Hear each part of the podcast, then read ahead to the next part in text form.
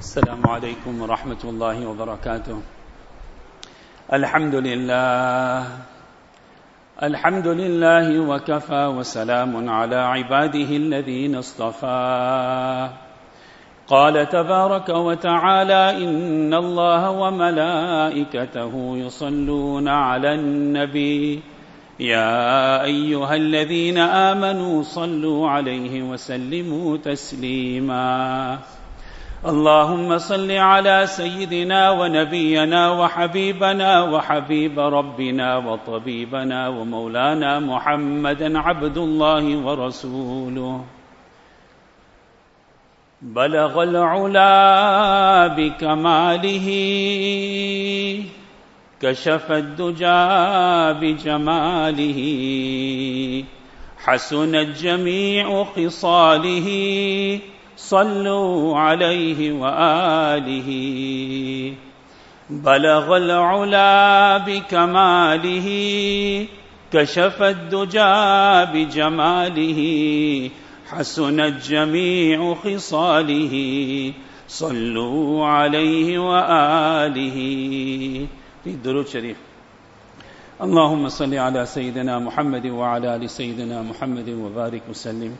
Respected ulama, kiram, respected muaddin, respected brothers, and those sisters who are listening on the receivers. We have so many issues that we are dealing with as an ummah. We have global issues we are dealing with, and each and every one of us is aware of the last twenty-one months or so what we have been dealing with as a global community, not just Muslims. Then as a Muslim community, we have, have we do have our fair share of issues and problems. Then we had the issue of the civil disobedience in the last few months. And one after the other, Rasul Pak sallallahu alayhi wa sallam explained that towards the sa'ah, towards the day of qiyamah, towards the hour, there will be fitnas one after the other. Like how a necklace or a tasbih or a bead, a string of beads, when it breaks, then we know from experience that if a tasbih breaks one after the next, the beads will come out rapidly. Similarly, we are seeing fitnas one after the other unfolding and unleashing. And throughout the Muslim world, we see the difficulties that Muslims are enduring, not just recently, but from a long time, over a century as well. Currently, as we speak, there have been severe difficulties with Muslims in Syria, again and again, carrying on for so many years. In Assam, in India, for those of us who are not aware, there's been a lot of unrest and its persecution of Muslims. So Allah subhanahu wa ta'ala make it easy for the entire Muslim ummah. Here in our country, and perhaps globally also, we are being inundated with problems. All the Islamic organizations and the Jamiat in particular, we have been inundated with addiction problems that are coming to us, to our social department. And we also have Muslim professionals who have been highlighting this to us, the number of patients and the cases that they are seeing, not only with youth, because we always tend to isolate the youth with these problems, but society at large, and especially when it comes to substance abuse and addictions. Now when we think of addictions, generally our thought always goes towards drugs. But it's not confined to drugs only. There are a plethora of different kinds of addictions. And they are motivated by something or the other. So the Jamiat decided that we need to bring this message out to the fore in, with force, in the various masajids, and conscientizing our community regarding addictions, and not only highlighting it because many people are already aware of it, but also giving solutions. A problem needs a solution. So what are the solutions when we are facing these difficulties? What are the telltale signs for us to see in our family members, and particularly in our children, whether there is any substance abuse or any addiction carrying on? So among the addictions, there are basically two kinds of addictions.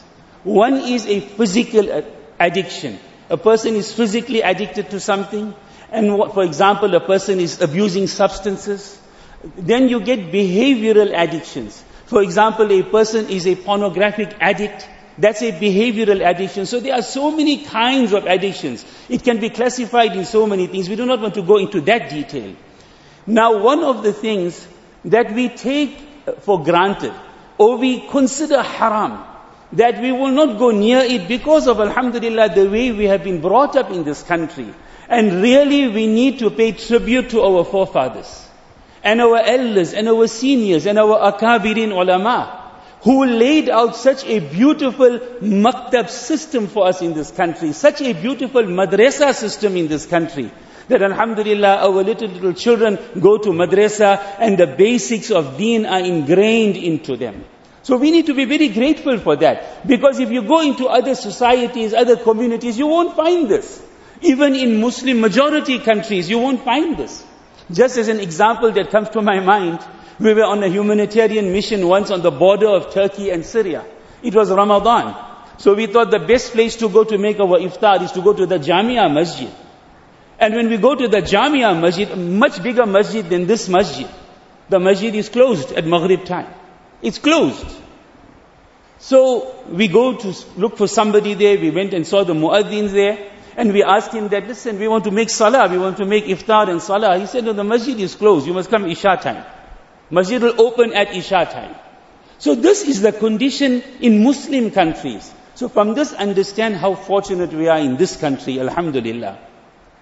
So we have a natural aversion for alcohol. We have a natural dislike because we consider it impure, and it is impure because Allah subhanahu wa ta'ala says it's impure, it's najis, it's rijis, it's impure. But we forget to understand that other substances are in the same category, but we do not view them in that same light. They're also impermissible. They're also just as haram. But today, those substances have become recreational drugs. It's taken casually. So everybody is doing it, so why can't I do it?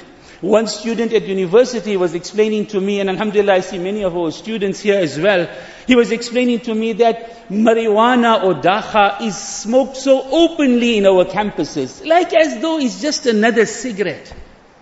It's done so blatantly, yet the gravity of it is so great. The famous dua of Hazrat Maulana Yunus Fatih rahmatullah alayhi, it rings in our ears at times, that, oh Allah, don't let the angel of death find me when I'm popping drugs, or drugs in my mouth. Oh Allah, don't let the angel of death find me in such situations. That dua rings in our ears. What an important dua. That do not let me be found, let not the angel of death find me in a time when I'm disobedient to Allah subhanahu wa ta'ala. It's such a grave sin. So that's one category. And we'll expound slightly on it. Then the other addictions that we come, that we face as ulama, whether we face it as organizations, whether we face it as individuals, but we are facing just too many problems.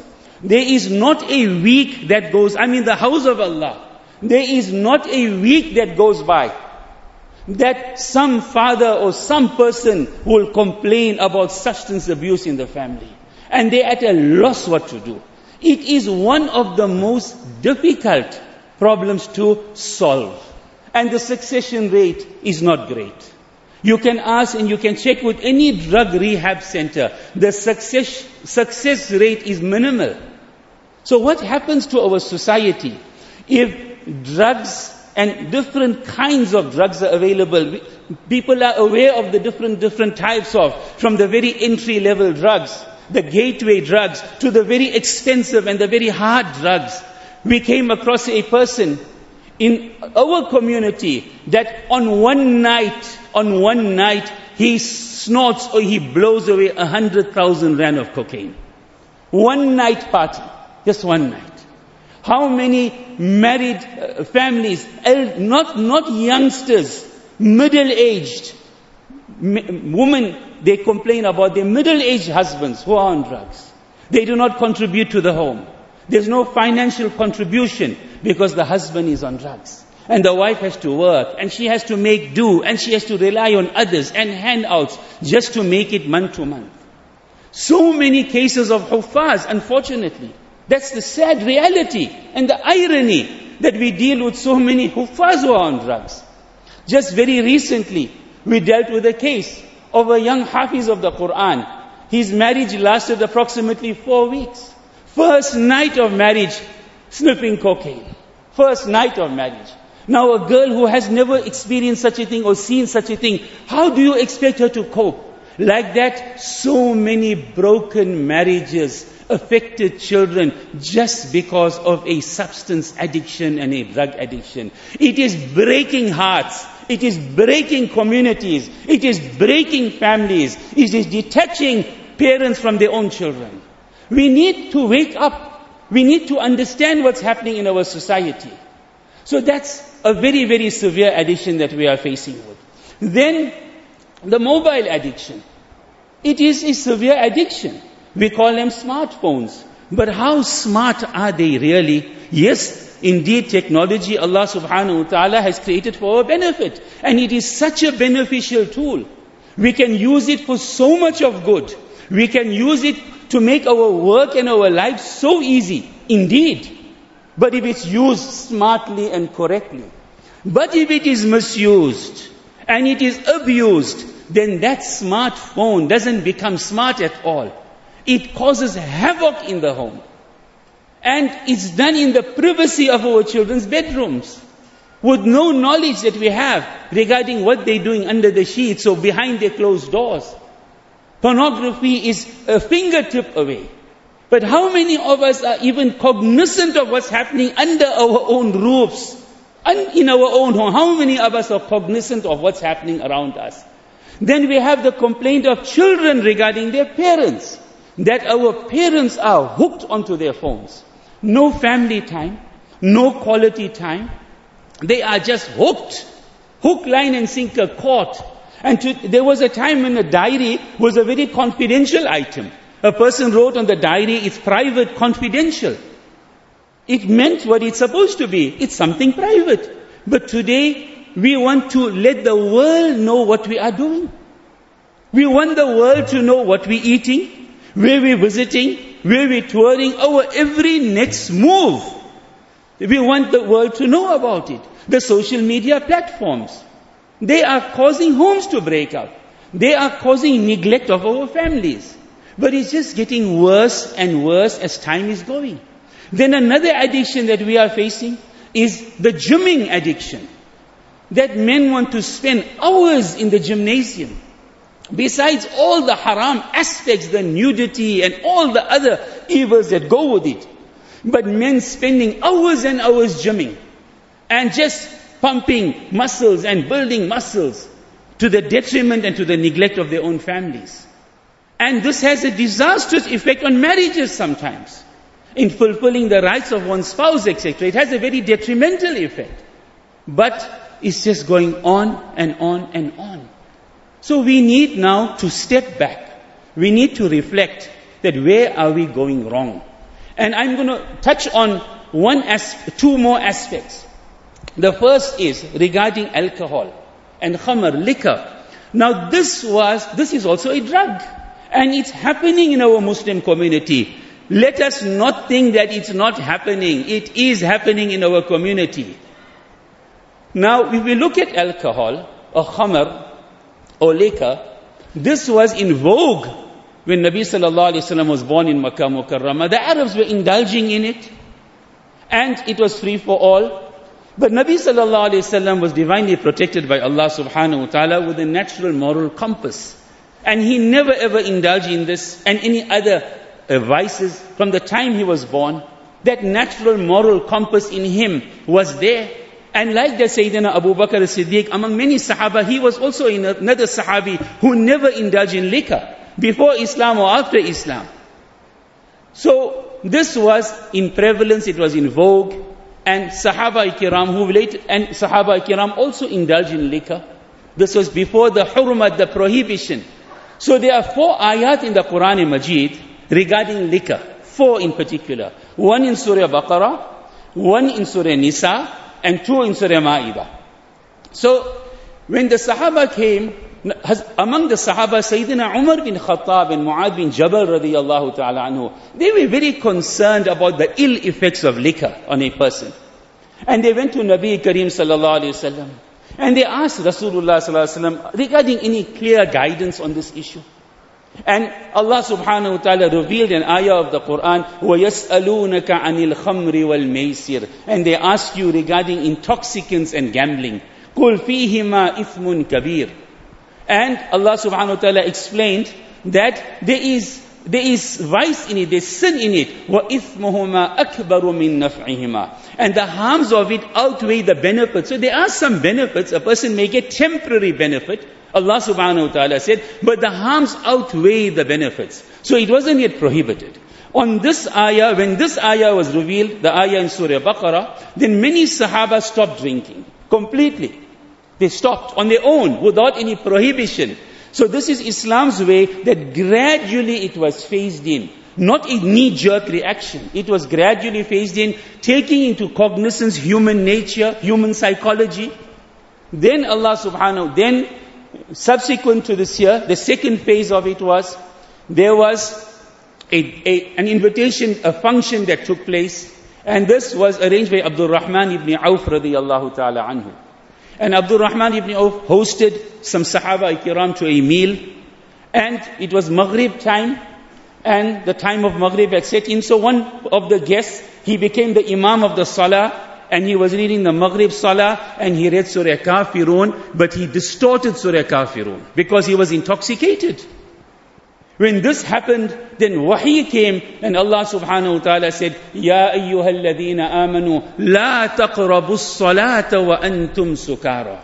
That, O you who believe, do not go near intoxicants at the time of Salah. So when this came, even more Sahaba stopped drinking, even more. Gradual phasing. And so this prohibition was only at the time of Salah. So Sahaba stopped drinking because of the dangers it can have a person's qiraat, his, his, his intellect at the time of Salah. Then finally, Hazrat Umar radiyallahu anhu continuously was asking Nabi sallallahu alayhi wa sallam, and Hazrat Umar bin Khattab was making dua all the time, Oh Allah, give us a clear answer, give us a clear pathway to this, to this aspect of liquor. Nabi sallallahu alayhi wa sallam himself made dua, that, Oh Allah, clear this. And finally, in the fourth year of the Hijrah, in Madinatul Munawwara, remember, it didn't be, it wasn't prohibited in Makkah Mukarramah, but in Madinatul Munawwara, in the fourth year of the Hijrah, finally Allah subhanahu wa ta'ala revealed an ayah, Ya ayyuhalladhina amanu, innamal khamru wal maysiru wal ansabu wal azlamu rijsum min amali shaitan. فَاجْتَنِبُوهُ لَعَلَّكُمْ تُفْلِحُونَ. Finally the prohibition came, that now it's not allowed, it's not permissible, it is haram. Nabi sallallahu alayhi wa sallam sent Sahaba to go and announce that the ayah of prohibition has come. And we know the famous story that in Madinatul Munawwara, the Sahaba, how they responded to the call of Allah subhanahu wa ta'ala, that that person who had it in his mouth, it didn't go in his throat.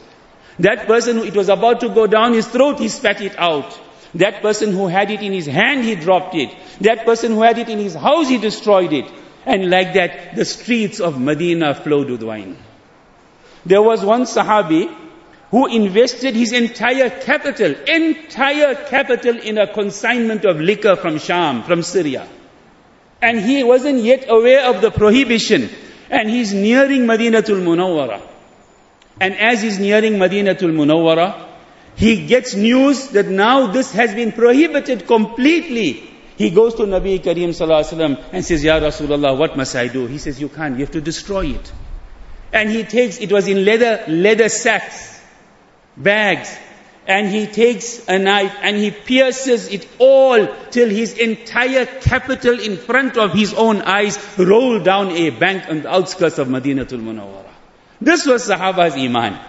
That when Allah said do, they did it. When Allah said don't do, they didn't do it. This was the iman, the strength of the iman. And they said that there was so much of liquor in the sand of Medina, that later when it rained, one could see the effects of the liquor still in the sand of Medina. And this was removed from the Islamic society forever till the day of Qiyamah. So this is how Allah subhanahu wa ta'ala brought about the prohibition of liquor. Now the point I am trying to raise, and at the point I am trying to drive, is just as liquor is haram, just as it is haram, Nabi sallallahu alayhi wasallam has made it categ- categorically clear that every intoxicant is haram. And that includes substance abuses. That includes weed. That includes cocaine. That includes all those other prescription drugs which are not approved for a person to take. And so many other kinds of drugs on the market. It includes even the cheap drugs or whatever drugs. It includes everything.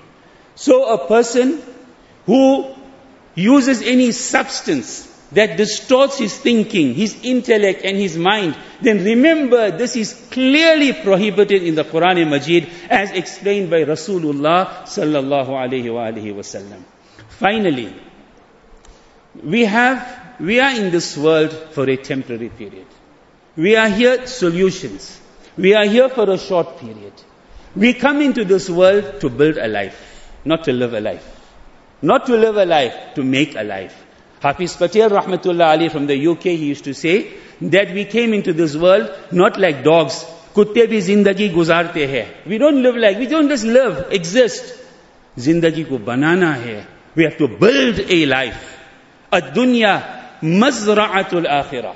Aw kama qala sallallahu alayhi wa sallam. This is a crop, this is a, a farm of the akhirah, this world. And we have to accumulate a'mal-e-salihah. We have to accumulate good deeds, in order for us to get into the next phase of our lives and to be successful in the next phase of our lives. So we came into this world to build a life, to make a life, to develop a life, that when we leave from this world, we feel content that we have built a life. We have made a life of ourselves, a life in terms of our a'mal, a'mal-e-salihah. For that, we also need correct aqeedah. Because without correct aqeedah, a belief system, all our good deeds will be wiped out. Habitat a'maluhum. So we need correct aqeedah. We need to understand what is the correct Islamic aqeedah. And, uh, and good deeds are built on correct aqeedah. So we need to build this life. And coming to solutions, we need to establish ta'alluq ma'allah. Our families, we are men. Nahnu rijal, we are men. كلكم راع وكلكم مسؤول عن رعيته أو كما قال صلى الله عليه وسلم. That each and every one of you is a shepherd, and each and every one of you will be questioned about your flock. So we have our own flocks, our families. As men, we are the heads of the home. There is no gender equality business here. Allah, hum mard hai. We are men. Nahnu rijal. We are the heads of the household. So we need to take control of our flock. Because Nabi sallallahu alayhi wa sallam said, we'll be questioned about our flock. Oh, we, and we are shepherds of our flocks. So we need to guide our families. Guide them to Allah subhanahu wa ta'ala. We ourselves have to put ourselves in order, in order to guide our own families. And we have to lead them towards Allah subhanahu wa ta'ala. We cannot neglect our families. We have to spend quality time with our spouses. We have to spend quality time with our children. We cannot outsource our children to some madrasa, to Muslim school. We can't. There's no outsourcing. We have to worry about the tarbiyah of our own children. We have to make the tarbiyah of our own children. We have, and how do we make that? We have to educate them. We have to study together. We have to discuss the deen together. We need to bring about the, the, the virtue of kitab reading in our homes. Educate ourselves. And we need to develop our families. And we need to develop our children so that those will become good, strong members of our society. Nabi sallallahu alayhi wa sallam said, اِغْتَنِمْ خَمْسًا قَبْلَ خَمْسٍ. That value five things before five things overtake you. Value five things before five overtake you. Look at the words of Nabi Kareem sallallahu alayhi wa sallam. He says, value shababaka qabla haramik. That value your youth before old age takes hold of you. Value your youth before old age overtakes you, and how quickly old age overtakes a person. Then Nabi sallallahu alayhi wa sallam said that value, value your health before your sickness, before sickness can afflict you. Nabi sallallahu alayhi wa sallam said that value your free time before you become overoccupied. Nabi sallallahu alayhi wa sallam said value your wealth before poverty can afflict you. And we saw what happened few months ago. We saw what happened with our own eyes, that how many businesses were destroyed. Decades-old businesses were destroyed beyond recognition. And finally, Nabi sallallahu alayhi wa sallam said that value your life before your death. وَحَيَاتَكَ قَبْلَ مَوْتِكَ. Value your life before death overtakes you. It can overtake us at any time. Daily we read messages of janazas. How we know that ours may not be the next message out there. Just this morning we attended a janaza after Fajr. A young man yesterday, young man, heart attack, passed away. Allah for his qabarud nur. But this is the reality. We bury people, but we take no ibrah from it. We take no lessons from it. We speak about it for a few days. We're shocked that young, young people are passing away. The time has come when parents are burying their own children. One father told me the hardest thing for him was to bury his own son. So we are seeing it in front of our eyes, but what lessons are we drawing and taking from this? And if there are problems in our community, if a person is experiencing problems, any person out there, seek help. There is help out there. There are, mashallah, Muslim professionals. There are Muslim rehabs. At the Jamiat, we have a, a, a counselor, a psychologist there who can assist. So, alhamdulillah, our organizations are going out of their way to assist. So, if there's a problem, don't let the, don't bury the problem. We're not ostriches. We don't bury our heads in the sand. We address the problems. We help people. Hazrat Baipadia rahmatullah alayh, Allah fill his qabarud nur, what qurbani he has done for this, for the community of South Africa. He used to say, when you see a man down, give him your hand, pick him up and move with him. When you see a man, he has fallen, don't put him down further. Don't drop him further. Hold him, pick him, hold his hand, pick him up and move with him. Lift him. Empower him, help him, raise him. We are all brothers to each other. Kunu ibadallahi ikhwana. Innamal mu'minuna ikhwa. Al-muslimu akhul muslim. La yadlimuhu wa la yadlimuhu. We are all brothers of each other. We all need to be there for each other. We all need to help each other. We all need to uplift each other. We all need to care for each other. And that is the sign of our iman. Allah subhanahu wa ta'ala give me tawfiq, give each and every one of us tawfiq. Subhanallahi wa bihamdihi, subhanakallahumma wa bihamdik. Nashhadu an la ilaha illa anta, nastaghfiruka wa natubu ilayk.